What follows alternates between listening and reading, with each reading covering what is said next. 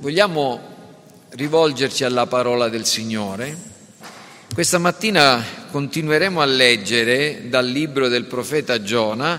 La lettura oggi sarà un po' più lunga perché leggerò dal versetto 4 del capitolo 1 fino al versetto 1 del capitolo 2. Domenica scorsa vi ho parlato dello sviamento di Giona, il titolo eh, e il tema del sermone di domenica scorsa era Giona lo sviato e ci domandiamo quanto tempo durò, quanto tempo durò lo sviamento di Giona, quanto tempo rimase in quello stato.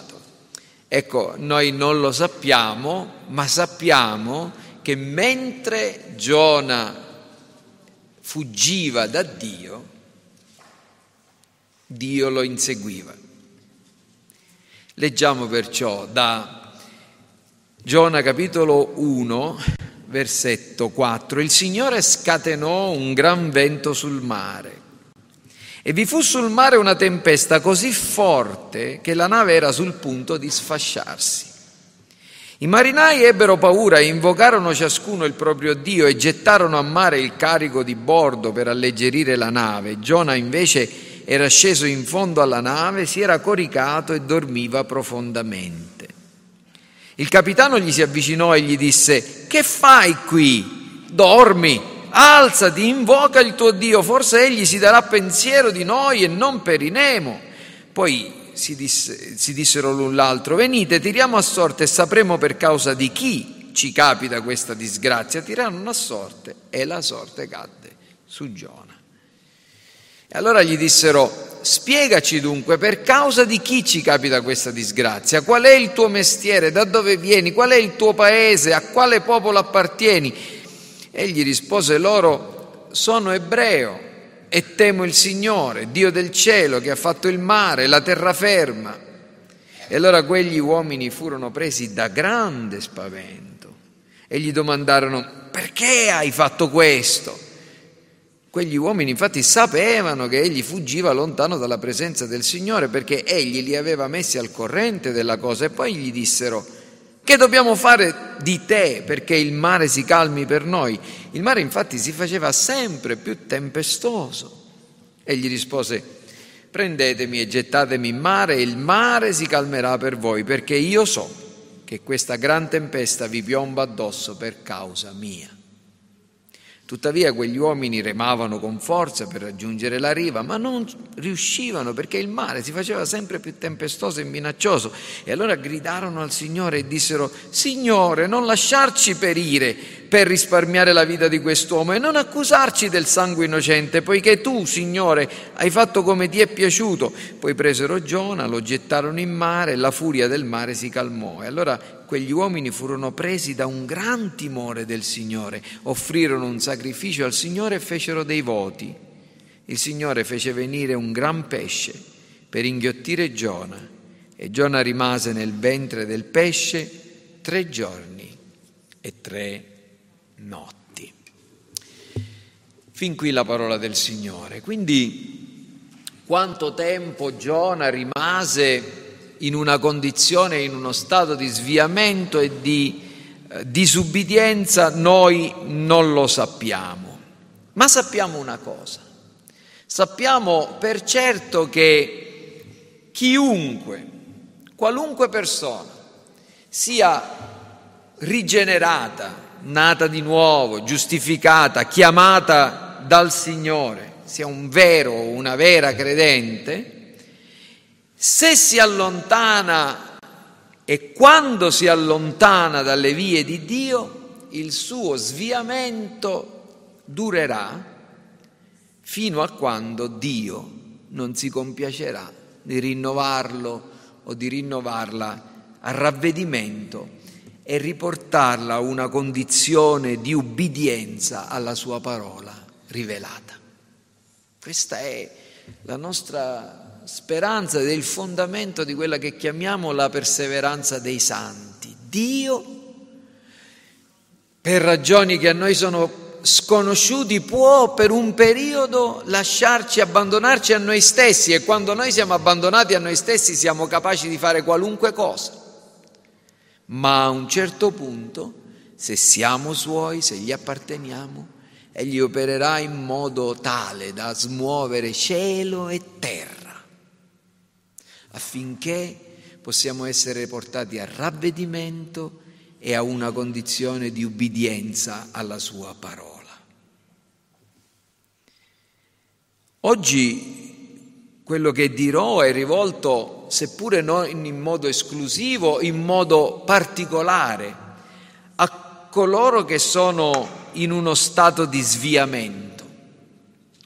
E ha un solo scopo, quello di fare in modo che chi è uno sviato, chi è una persona che si è sviata, chi sta vivendo in aperta contraddizione ai comandamenti di Dio, chi sta disubbidendo alla sua parola, chi si sta gettando alle proprie spalle la conoscenza che ha di Dio, chi sta cercando di sopprimere la testimonianza della, propria, di Dio nella propria coscienza, possa giungere a uno stato di consapevolezza e si possa risvegliare nella speranza appunto che ritorni a Dio. Io credo che in questo passo che abbiamo letto sia ben delineata la condizione dello sviato. In quale condizione si trova chiunque sia uno sviato, che essenzialmente si trova in uno stato di incoscienza e di completa contraddizione. Incoscienza e contraddizione. E questo, se, mi, se fate attenzione, vi potrà aiutare a fare una diagnosi prima di tutto alla vostra stessa anima, a voi stessi, ciascuno di noi per conto proprio, perché la cosa peggiore di una persona malata è quando pensa di essere sana, come ha detto Gesù. Il vostro problema non è che siete ciechi, il vostro problema è che siete ciechi e dite di essere vedenti. Perciò, per amore di Dio, questa mattina anche se potrebbe sembrare una cosa molto scortese e molto dolorosa, consideriamoci tutti in pericolo di sviamento, consideriamoci tutti come se siamo degli, se possiamo essere, possiamo appartenere agli sviati, non alzare lo scudo questa mattina e dici il pastore oggi parla agli sviati, certamente non sta parlando a me, io, io faccio questo, io faccio quest'altro, io sono qua Ascolta per favore.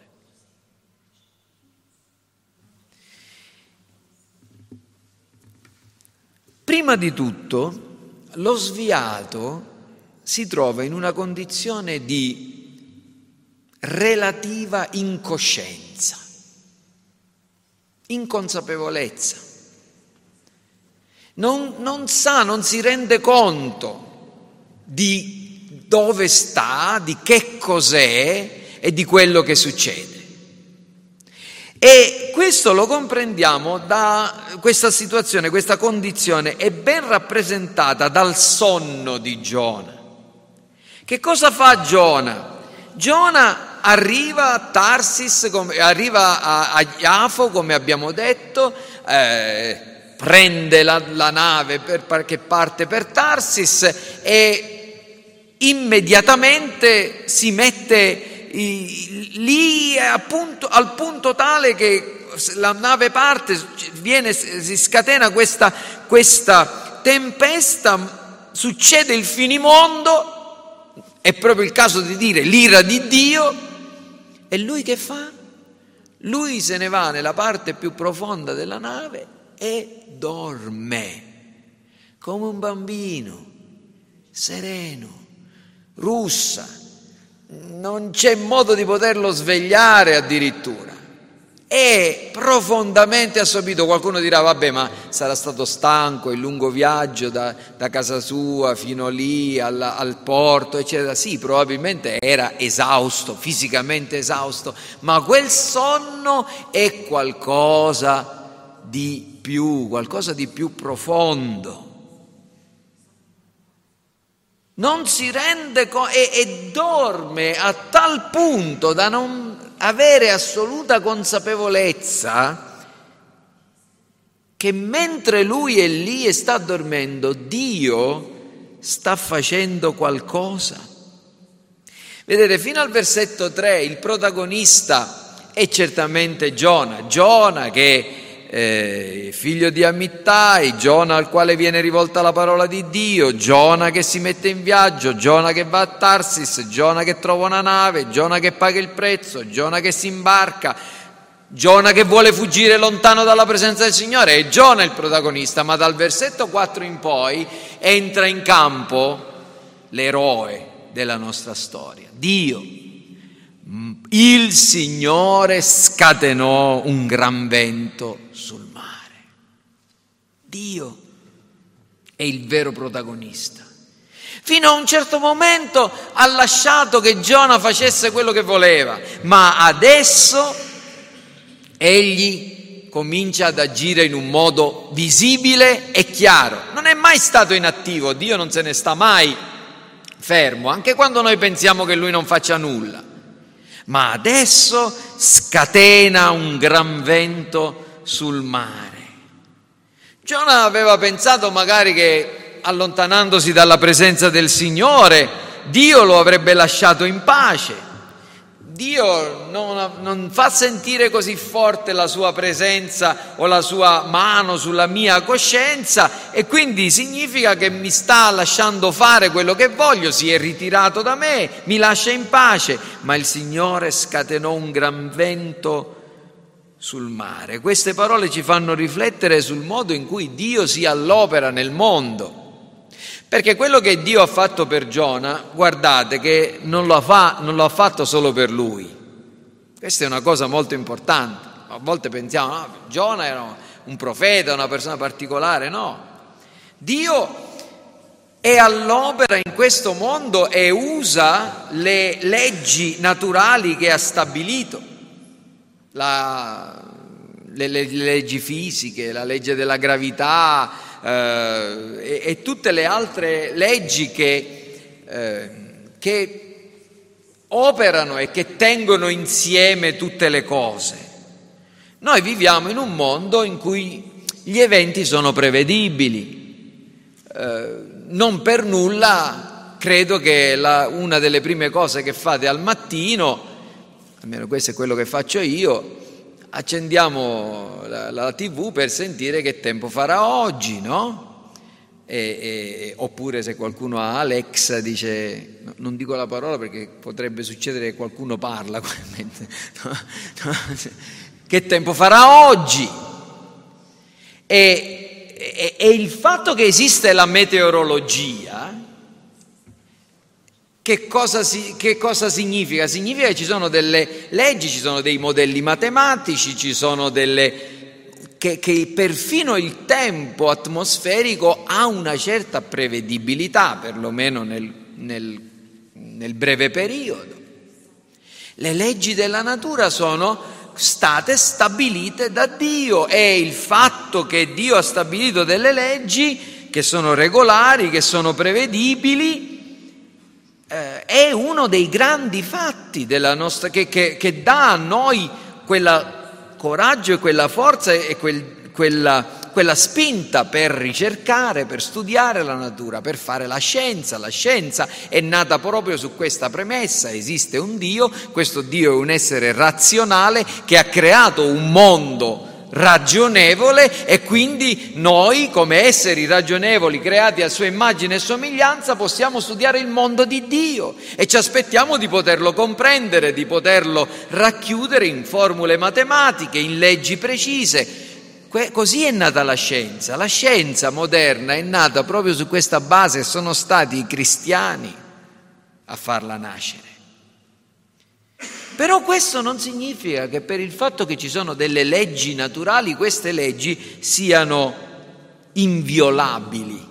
Il creatore è il Signore anche sulle stesse leggi che ha creato. Noi abbiamo letto il Salmo 147 che è bellissimo, dichiara la presenza attiva di Dio nel regno della morale, ma non solo, anche nel regno della natura, su uomini e bestie, sugli elementi atmosferici. Egli eh, fa, egli manda, sparge la brina, manda la neve come lana, getta il suo ghiaccio come a pezzi. Chi può resistere al suo freddo? Manda la sua parola e li fa sciogliere, non il sole, la sua parola e li fa sciogliere. Questo ci fa comprendere che Dio al, che agisce, che ha l'azione, la sua azione nel mondo è potente, le forze fisiche che agiscono nei modi della troposfera sono al suo comando. E noi, non, noi, dobbiamo riconoscere questo. Questo è uno dei grandi problemi delle persone che dicono Dio non c'è. Le cose che succedono succedono soltanto perché ci sono delle leggi meccaniche che funzionano. E quando voi partite da questo presupposto, Dio non c'è, non potete capire questo mondo. Faccio un esempio che non è mio, lo prendo a prestito da qualcun altro.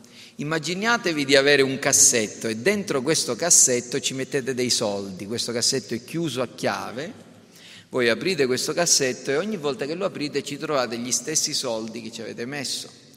Un giorno aprite questo cassetto e ci trovate meno soldi di quanti ne avete messo e non siete stati voi a prenderli. Come la spiegate questa cosa?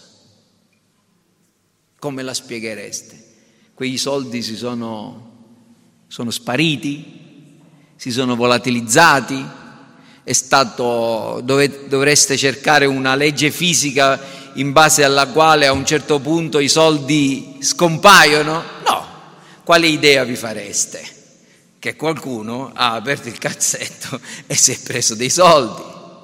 Perché i ladri esistono. I ladri esistono.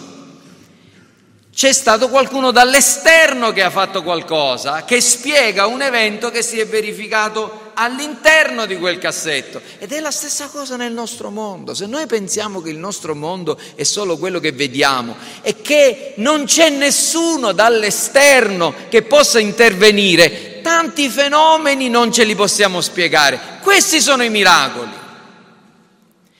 L'idea che siccome esiste un Dio, Dio può intervenire nel mondo, come il fatto che esistono i ladri possono sparire in modo incomprensibile dei soldi da un cassetto. Avete capito? È la stessa cosa qui. Dio interviene, a volte non si fa vedere di nascosto, ma è Lui che dice qui Giona che scatena un gran vento ed egli interviene occasionalmente sospendendo o violando le leggi che ha stabilito. Dio è un Dio che sta fuori, come dicono i filosofi, un Dio trascendente, ma è un Dio anche immanente, cioè che sta in mezzo a noi, che si interessa delle cose di questa vita. Il libro di Giona parla costantemente dei miracoli che Dio compie. C'è la storia più avanti, l'abbiamo letto, no? che Dio manda un gran pesce per ingoiare Giona, che il pesce è una balena, non, non dice affatto che sia una balena, è un gran pesce stabilito, preparato da Dio. Poi parleremo di questo quando ci arriveremo in modo particolare, ma significa che qualunque cosa fosse, siccome Doveva succedere quella cosa che Dio aveva stabilito, ha creato, non lo so, l'ha preparato, ha modificato, ha fatto giungere un pesce che avesse la capacità di ingoiare Giona senza ucciderlo e di riportarlo più vicino a dove Giona poi doveva andare. Dio è Dio. Dio è Dio, lui può far tutto. Se esiste Dio, perché ci meravigliamo che esistono i miracoli? Se esiste Dio, perché ci meravigliamo che Gesù Cristo è risuscitato? Egli è veramente risuscitato. Noi ne abbiamo la prova, la gente non ci poteva credere quando dicevano Gesù Cristo è risuscitato, ma il fatto è che lui era risuscitato.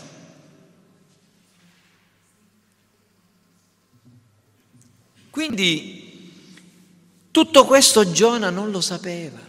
Mentre, mentre Dio era all'opera, lui dormiva. Ecco la prima condizione dello sviato. Pensa di potersi nascondere da Dio.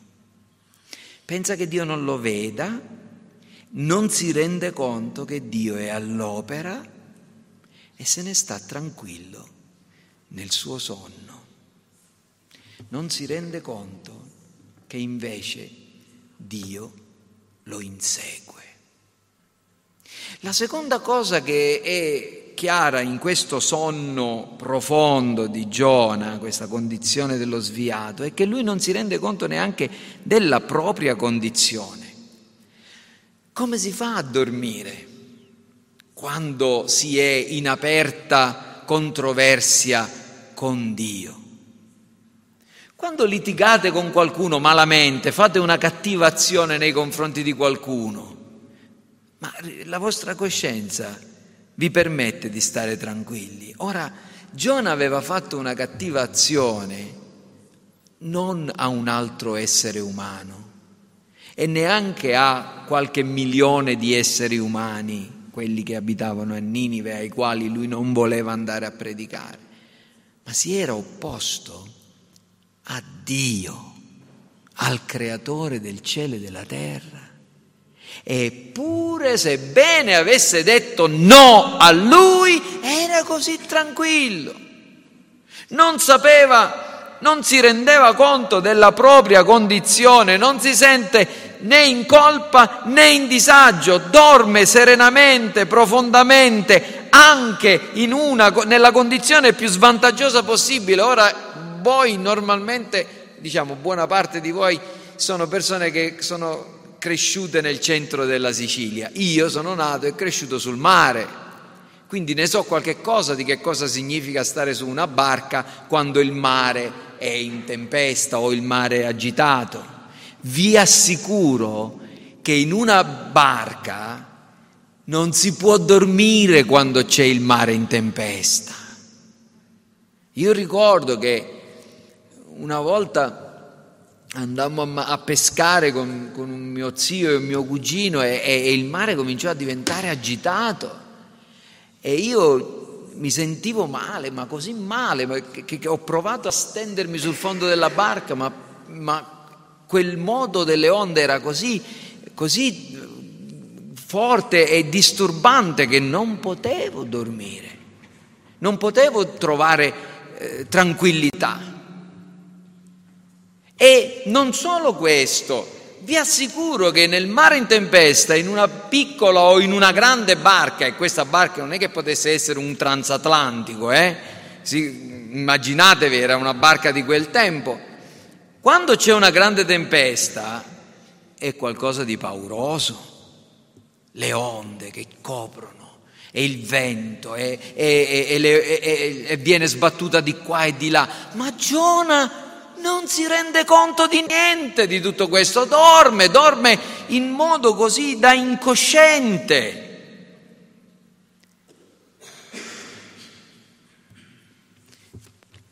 Questa è una terribile ma accurata eh, descrizione della condizione dell'uomo, della condizione dell'uomo che è distante da Dio, che è lontano da Dio anche se commette i più gravi crimini contro Dio, ha imparato a discutere, a giustificarsi, a trovare delle ragioni per cui la propria coscienza può essere tacitata. Nel capitolo 2 dell'epistola di Paolo ai Romani, al versetto 15, si parla di questo, dei pagani che dimostrano che la legge quanto la legge comanda è scritto nei loro cuori perché la loro coscienza ne rende testimonianza e i loro pensieri si accusano o si scusano o anche si scusano a vicenda. Questa parola scusarsi è una, rispo- una, una, una parola che si potrebbe anche tradurre si giustificano, si difendono. La stessa parola di apologia, che significa difesa, deriva dalla stessa radice greca, che significa proprio questo, che gli uomini commettono qualunque genere di peccato, qualunque trasgressione, ma poi parlano a se stessi e si convincono che, insomma, tutto va bene. Vabbè sì però, eh, oh, lo so, l'ho fatto, ma Dio è misericordioso, ah sì l'ho fatto, sì però, quello mi ci ha costretto, sì l'ho fatto però, sono stato tentato, sì l'ho fatto ma, sì l'ho fatto però, sì l'ho fatto, eccetera, eccetera. Quindi Dio mi perdona, Dio non mi guarda, non lo sapeva Giona che Dio era adirato con lui. Lo sviato discuta con la propria coscienza e si convince che andrà tutto bene. Posso anche andarmene lontano dalla volontà di Dio, ma tutto andrà bene. Questo può funzionare per un po', ma certamente non per sempre. Questo può chiarire anche quello che intendevo dire domenica scorsa quando dicevo che la coscienza tormenta quelli che trasgrediscono. Non è, non, di sicuro non lo fa sempre con la stessa intensità. Ci sono gli uomini che vivono nella disubbidienza e imparano a mettere a tacere la coscienza, ma come il signor Coscienza del libro di Banian, La guerra santa, a volte la coscienza se ne sta in silenzio quando dovrebbe urlare e altre volte invece urla e sembra impazzita. Così è. Giona non sa che Dio è all'opera, Giona non sa e non comprende la propria condizione, Giona non ha consapevolezza, questa è la terza cosa, delle conseguenze e dei pericoli ai quali egli stesso si espone e ai quali sta esponendo anche altri. L'ira di Dio, la sua giusta indignazione nei confronti dell'uomo, di un uomo, hanno delle conseguenze spaventose anche per tanti altri. Giona non si rende conto del proprio pericolo e non si rende conto che sta esponendo al pericolo anche quei marinai. Ora qualcuno dice innocenti, no, non erano innocenti neanche loro, chissà quanti peccati avevano sulla loro coscienza. Se, quel, se Giona stava fuggendo dal loro Dio, probabilmente loro fuggivano anche loro dai loro dei, ma non è questa la questione. Pensate che, voi pensate che ci fosse soltanto la nave di Giona in mezzo al mare quando ci fu quella tempesta e che c'entravano quelle altre persone con la disubbidienza di Giona? Non ve li fate questi problemi? Come? Ma eh, questo Dio è giusto, eh, sta affondando una nave, vabbè capisco che ce l'ha con Giona, ma che c'entrano i marinai, ma che c'entrano le altre navi? È giusto che il peccato di una persona abbia conseguenze anche su altri? La risposta a questa domanda è che Dio compie i suoi propositi che per noi sono incomprensibili e che egli non fa oltra, oltraggio a nessuno e agisce con misericordia in ogni circostanza, anche quelle provocate da un disubbidiente. La risposta facile a questa domanda è, vedete che cosa ha prodotto la tempesta scatenata a causa di Giona? La conversione dei marinai, ne parleremo. Questa è la risposta facile. Ci sono tante altre risposte nella vita di tutti i giorni che però non sono molto facili, no? Pensiamo al peccato di un padre alcolista che distrugge la vita dei propri figli e della propria moglie. Pensiamo alla violenza di un uomo o di una donna che distrugge la vita altrui e, e diciamo ma che c'entrano queste persone? Ora vedete, non possiamo, far, non possiamo dare do, risposta a tutte le domande e, e sbaglieremmo se noi come cristiani pensassimo di avere la risposta a tutte le domande. Questo fa parte della nostra necessaria sottomissione alla volontà di Dio. Dice la parola del Signore che Egli fa tutto ciò che gli piace, in cielo, in terra, in mare, dovunque. E sappiamo una cosa sola, che questo Dio, qualunque cosa faccia, non commette ingiustizie, perché è un Dio santo, è un Dio buono, è un Dio giusto.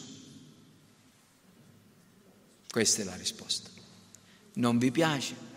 non vi soddisfa, mi dispiace, ma non ce n'è una migliore. L'eternità rivelerà che Dio è giusto e non fa oltraggio nei confronti di nessuno. Però nessuno si illuda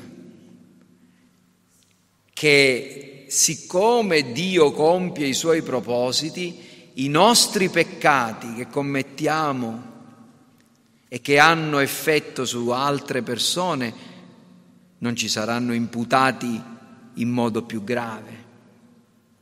Quando si dice no che Dio punisce l'iniquità dei padri sui figli, certo, ma quei padri che non si comportano da padri autentici e che rovinano la, la vita dei propri figli con le loro scelte folli, che non sono saggi nel pianificare la vita, che non sono coscienziosi nel dedicarsi al lavoro, a vivere per bene la propria, la propria, per la propria famiglia e hanno e producono delle conseguenze, magari alcuni padri che sono debosciati, portano la famiglia economicamente allo sfascio o abbandonano le proprie famiglie, o madri, o chiunque essi siano, o permettetemi di dirlo, anche dei pastori che non si preoccupano dello scandalo che può produrre lo, un loro peccato o una loro caduta. Oh, quanto sarà grave la condanna di tali persone. Certo, Dio manifesterà la sua giustizia su tutti, ma chi sarà stato causa di scandalo, dice Gesù, è meglio che non fosse mai nato. Lo sviato è in una condizione di sonno. C'è qualcuno che sta dormendo dello stesso sonno di Giona? Il Nuovo Testamento dice risvegliati o tu che dormi e Cristo ti inonderà di luce.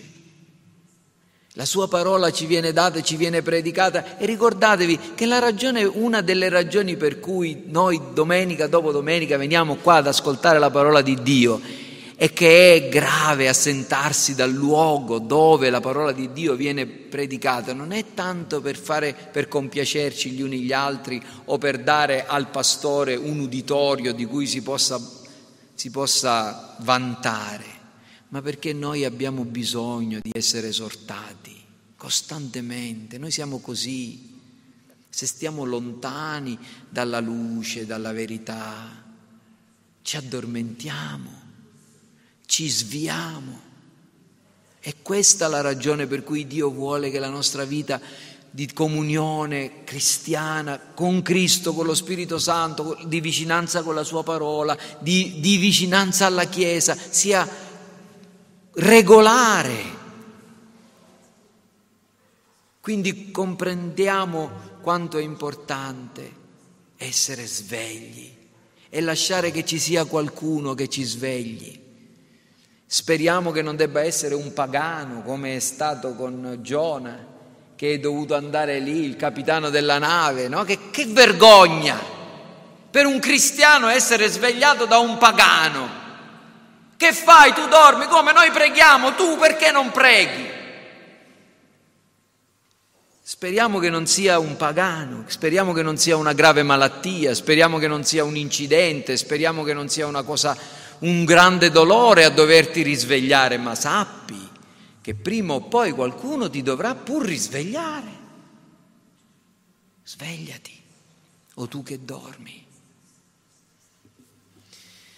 La seconda cosa è che lo sviato si trova in una condizione di totale contraddizione.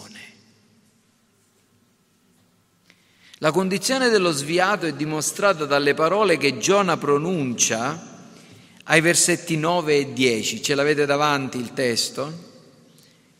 Quando lo svegliano, quando si riprende, quando lo scoprono dopo che tirano a sorte e dicono ecco sei tu, Giona parla. Sono le, se non sbaglio, proprio le sue prime parole qui, perché fino ad ora non l'abbiamo sentito parlare. Ma adesso parla. Egli rispose loro, sono ebreo e temo il Signore, Dio del cielo che ha fatto il mare e la terraferma.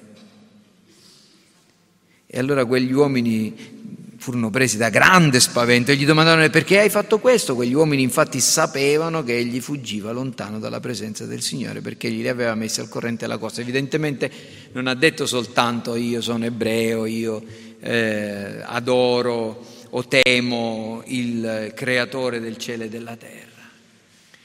La, la, la confessione di Giona è sicuramente su Dio, è perfetta, ortodossa. Mi sembra di, di, sentire le prime parole del credo apostolico. Il credo apostolico, io credo in Dio, Padre onnipotente, creatore del cielo e della terra, e poi continua, nel suo unico figlio, Gesù Cristo. No? Sape, il credo lo sapeva a memoria Giona. E lo dice senza nessuna paura. Yahweh è Dio del cielo, è creatore del mare e della terraferma, credo in Dio.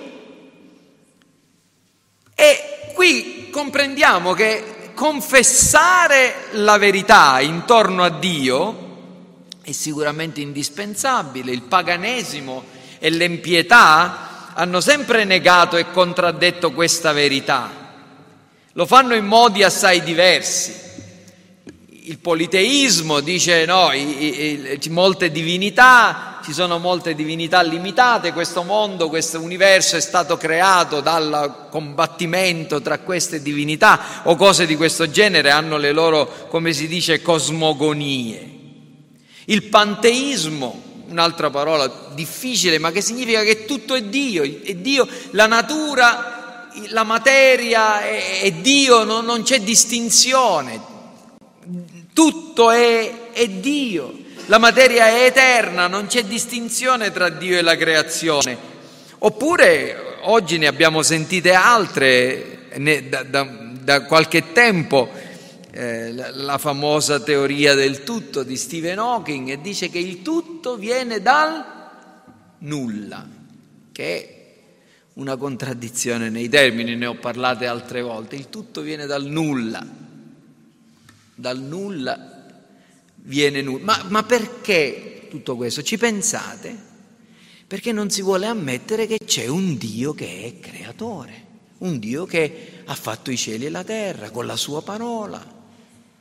La scrittura, fino, anni, fino agli anni 60, credo, eh, non, il, la, la, scienza ufficiale negava che, che ci fosse stato un inizio per l'universo. Adesso tutti parlano del Big Bang, no? che l'universo ha avuto inizio con questo grande scoppio, allora che, che molte volte eh, diciamo, viene anche rappresentato in modo mo- molto, molto, diverso da come gli stessi scienziati lo, lo spiegano, ma noi cristiani l'abbiamo creduto da migliaia di anni, che c'è stato un tempo in cui non c'era nulla e che a un certo punto stato, è successo qualcosa per cui l'universo è venuto all'esistenza, l'universo ha avuto un inizio.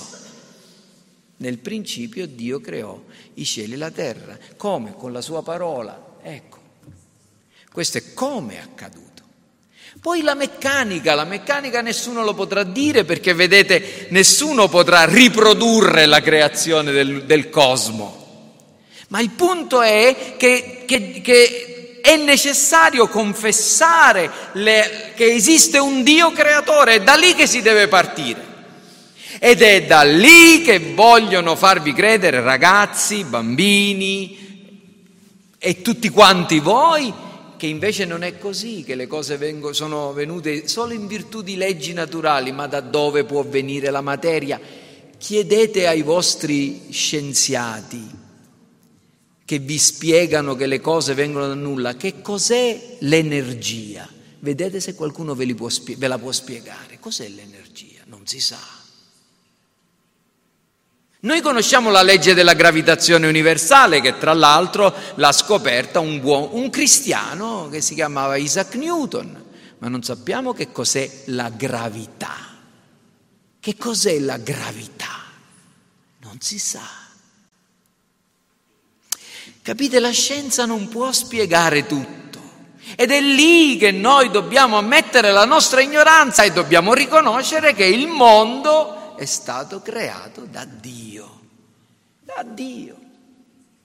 E, e Giona fa bene, lo dice, Dio è Signore e creatore di tutto.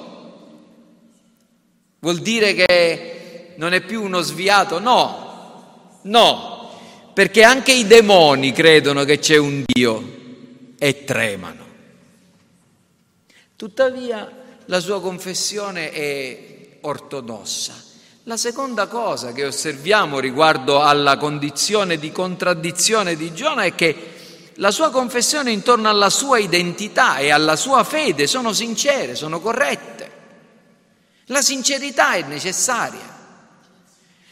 Io sono ebreo, io temo Yahweh Elohim, il Signore creatore, Dio del cielo che ha fatto il mare e la terra ferma. Egli dice chi è, egli dice quali sono i suoi sentimenti, la sua attitudine nei confronti del Dio creatore, del Dio del patto con il suo popolo. So chi sono, non lo nego, non lo nascondo. Posso dire qualcosa della mia storia personale al cospetto di Dio, sono un suo adoratore, temo il Signore. Guardate che anche questa è una cosa importante, eh? Ci sono stati grandi uomini che questo non l'hanno fatto. Pietro. Quando gli hanno detto ma tu sei uno di quelli, no, no, no, no, non lo conosco. Imprecò. Giona ha almeno la onestà intellettuale e il coraggio di dire io sono ebreo, io credo in Yahweh che è Dio, che è Elohim, che è il creatore del cielo e della terra, sono un suo adoratore. Dobbiamo apprezzare tanto la sua sincerità quanto la sua professione di fede. Chi può sopportare un uomo insincero e codardo? Giona non negò di avere una relazione personale con Dio. La sua confessione equivale a quello che potremmo fare noi quando diciamo sì, io sono un cristiano, sono un cristiano evangelico, sono un cristiano riformato, sono stato battezzato. Ma tutto questo però non basta, non è sufficiente, perché riconoscere chi è Dio, confessare la verità intorno a noi stessi, seppure è necessario, non è sufficiente, non è abbastanza. Perché? Perché vedete, la vita di quest'uomo è una contraddizione completa. Com'è possibile che tu confessi che credi in questo Dio, che sei un ebreo, che, che temi il Signore, che è il creatore del cielo e della terra? e nello stesso tempo mi dici che stai fuggendo da Lui? Che stai disubbidendo a questo Dio? Stai disubbidendo al Creatore del cielo e della terra e del mare e di tutte le cose? Tu temi Dio e tu bestemmi Dio, Tu temi Dio e tu menti. Tu temi Dio e tu maledici il tuo prossimo, tu temi Dio e guardi la pornografia, tu temi Dio e tradisci tua moglie, tuo marito, tu temi Dio e, bru- e, e, e rubi, tu temi Dio, tu affermi di essere un cristiano, una cristiana e fai queste cose. Guardate che lo sviato è un ammasso di contraddizione assoluta. Egli fuggiva dalla presenza del Signore, com'è possibile? Questo è il punto di rottura. Si possono confessare le cose più corrette intorno a Dio. Io credo nella confessione di fede, bla bla bla bla bla, in questa, in quest'altra. Io conosco il credo, io appartengo, io sono stato battezzato, io sono da 30 anni un membro di una chiesa. Si possono confessare le cose più grandi, ma si può essere anche sinceri nel farlo, ma se si vive in aperta opposizione ai chiari e precisi comandamenti di Dio,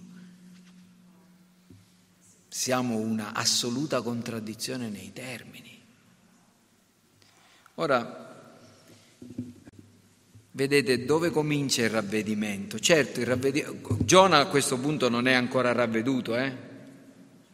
No, no, non, non, assolviamolo già. Ah, ecco, Giona ha detto le cose giuste intorno a Dio, Giona ha confessato la propria condizione. Ancora no, ancora no. Sapete quando si completerà il ravvedimento di Giona? Quando Giona sarà là dove Dio l'aveva mandato. Quando è che Giona è ravveduto di quel peccato che aveva commesso? Quando si troverà a Ninive e parlerà contro di lei come Dio l'aveva mandato. E quindi Giona è ancora lontano dal suo, sua, dal suo ritorno all'ubbidienza, ma intanto diciamo che ha cominciato bene. E così voi potete cominciare bene, tu che sei sviato, sei, sei, lontano da Dio e probabilmente questo potrebbe essere in un certo senso tutti gli uomini, anche quelli che non hanno mai professato la fede sono sono sviati, perché Dio ci ha creati per essere suoi, ci ha messo in un patto di opere con Lui. E tutti quanti, gli uomini, si allontanano da Lui, sopprimendo la testimonianza di Dio, dicendo no, no, no alla sua parola. Ma come con Giona, Dio non ti sta dando tregua, ti insegue e ti inseguirà per il resto della tua vita fino a quando non ti porterà a sé. Confessa la verità intorno a Dio, sii sincero intorno a te stesso, intorno a te stessa, ma poi comprendi che è necessario fare anche degli altri passi, questi li vedremo nei giorni a venire, questa condizione di incoscienza, di contraddizione, lo stato in cui si trovano tutti quanti gli uomini. E noi dobbiamo imparare a mostrarla loro perché vivono combattendo e negando i principi stabiliti da Dio nel mondo. Nel mondo creato da Dio non è possibile continuare a vivere così, non è possibile essere coerenti e fuggire da Dio.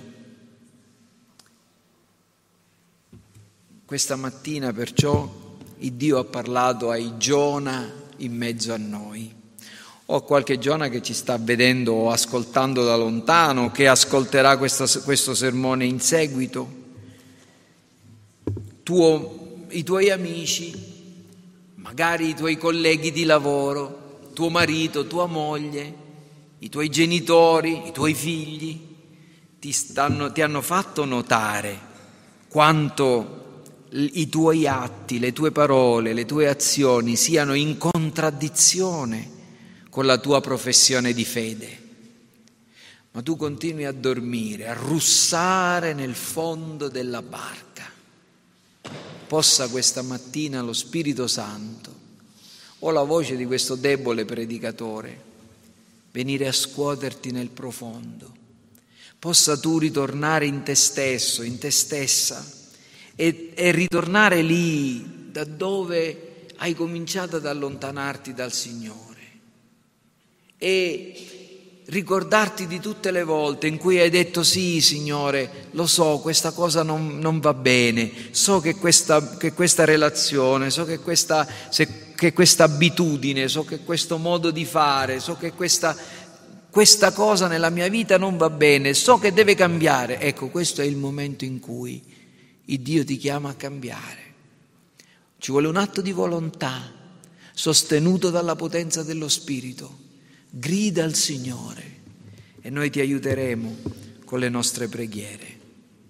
Giona, svegliati, Giona, confessa, Giona, ritorna all'ubbidienza. Amen. Preghiamo.